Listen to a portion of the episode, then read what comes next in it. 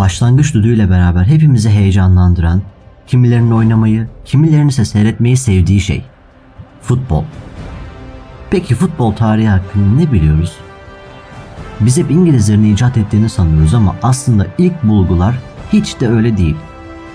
Futbolun milattan önceye kadar dayanan çeşitli bulgularla antik Yunan'dan Azteklere, Çinlilere hatta Türklere kadar uzanan bir yolculuğu var. Futbol birbirlerinden habersiz toplumlar tarafından dünyanın aslında dört bir köşesinde oynanmıştır. Hazırsanız gelin bu tarihsel süreci birlikte bakalım.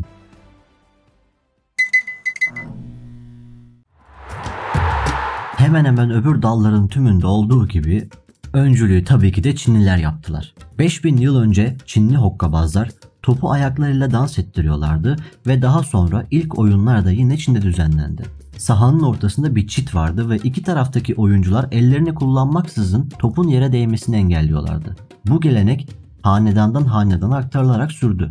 Milattan önce yapılmış bazı kapartmalarda da görüldüğü gibi Ming hanedanına mensup Çinliler bugünkü toplara benzeyen toplarla oynuyorlardı.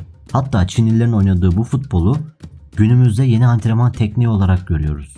Evet, doğru tahmin. Ayak tenisi. Eski zamanlarda Mısırlıların ve Japonların topu tekmeleyerek oynadıkları biliniyor.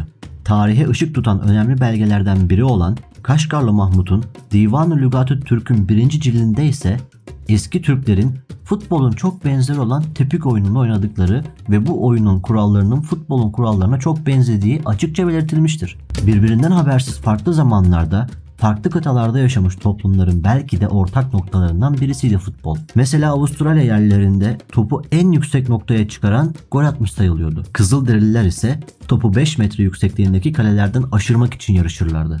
Aramızda kalsın, Amerikalıların oynadığı rugby veya Amerikan futbolunun mucidi ise aslında Kızılderililerdi. Biraz daha batıya doğru geldiğimizde milattan 500 yıl önceye ait bir antik Yunan mezarının mermerindeki bir adam topa diziyle vururken görülüyor. Antifanes'in komedilerinde de bunu ortaya koyan parçalar var. Uzun top, kısa pas, ileriye uzatılan top gibi. Söylenene göre İmparator Jules Caesar her iki ayağında ustalıkla kullanıyordu. Neron ise yalnızca birini kullanabiliyordu. Kesin olarak bildiğimizse Hz. İsa ve havarileri çarmıhta eziyet çekerken ölürken Romalıların futbola oldukça benzeyen bir oyun oynadıklarıdır. Hatta bu Romalılar Britanyalıları futbolu tanıştırıp ilerleyen dönemde futbolun onlarla anılmasına bile vesile oluyor. Belki de tarihteki ilk kendi kalesine gol atan Romalılardır. Futbol ne zaman futbol oldu ya da ne zaman bu isimle anılmaya başladı diye soranları duyar gibiyim. Merak etmeyin. Şimdi sıra oraya geldi.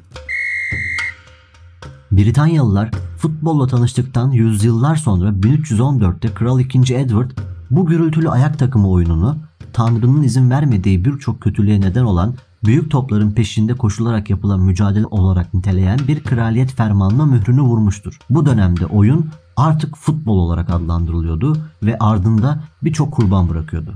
Bir köy halkı öbür köy halkına karşı topu tekmeleyerek yumruklayarak hedefe doğru sürüklüyordu. Hatta o dönemlerde top yerine değirmen taşı bile kullanıldığı görülüyordu. Karşılaşmalar günler boyunca sürüyor, birçok cana mal olarak geniş alanlara yayılıyordu. Birçok İngiliz kral tarafından yasaklansa da futbol artık daha çok oynanıyordu. Yasaklamalar bir işe yaramıyordu.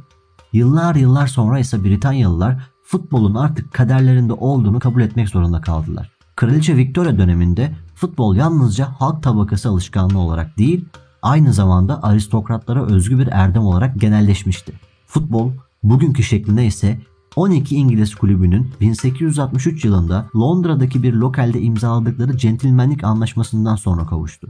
Kulüpler Cambridge Üniversitesi'nin 1846 yılında belirlediği kuralları benimsediler.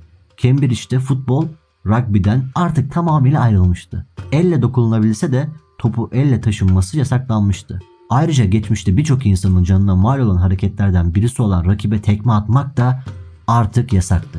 Londra'da imzalanan bu anlaşma ne oyuncu sayısını, ne sahanın genişliğini, ne de maçların süresini sınırlıyordu. Maçlar 2-3 saat sürüyor ve top uzaklara kaçtığında mahalle kurallarından da bildiğimiz gibi oyuncular da atan alır mantığıyla topu dışarı gönderen bir koşu gidip top getiriyordu.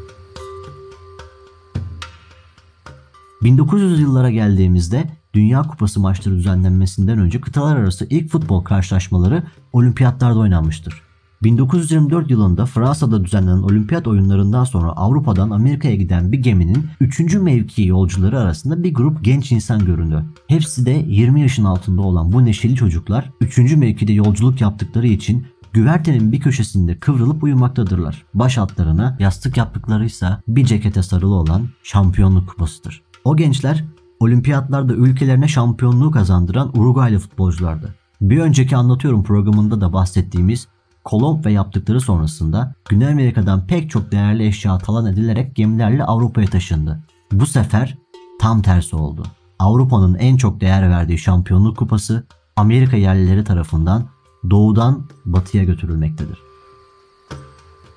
1924 olimpiyatlarına katılmak üzere yola çıkan başka bir ülkenin futbolcuları da tıpkı Uruguaylılar gibi bir geminin yer yataklarında 15 günlük yorucu bir yolculuğun ardından Fransa'ya varırlar. Olimpiyat stadının yakınlarındaki olimpiyat köyünde kendilerine ayrılan barakaya yerleşirken aralarında biri komşu barakaya asılan bayrağı gösterir. İşte, işte Yunanlılar.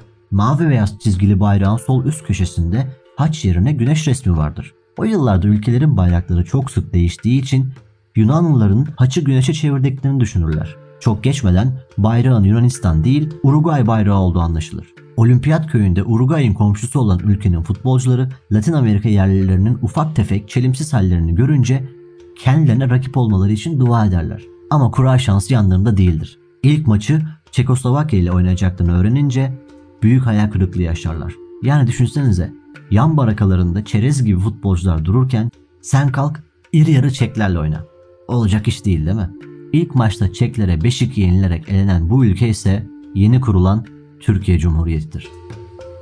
Aralarında Burhan Felek, Yusuf Ziya Öniş, Hamdi Emin Çap gibi futbolcuların bulunduğu takımda yer alan Kelle İbrahim, iki baraka arasındaki boş alanda Uruguaylılara topa nasıl kafa vurulacağını öğretir. O Uruguay 1924 olimpiyatlarında Kelle İbrahim'in öğrettikleriyle goller de atmıştı. Arkadaşları geri dönerken Uruguay futbol takımından Jose Leandro Andrade Paris'te kaldı. Aynı zamanda bir karnaval çalgıcısı da olan Andrade'ye kalması için yapılan baskının nedeni ne çalgıcılığı ne futbolcu oluşudur. Kalmasının tek nedeni Avrupa'nın gördüğü ilk siyahi futbolcu oluşudur. Anlatıyorum'un bu bölümünde size futbolun tarihini aktarmaya çalıştım. Eğer beğendiyseniz kanala abone olmayı unutmayın.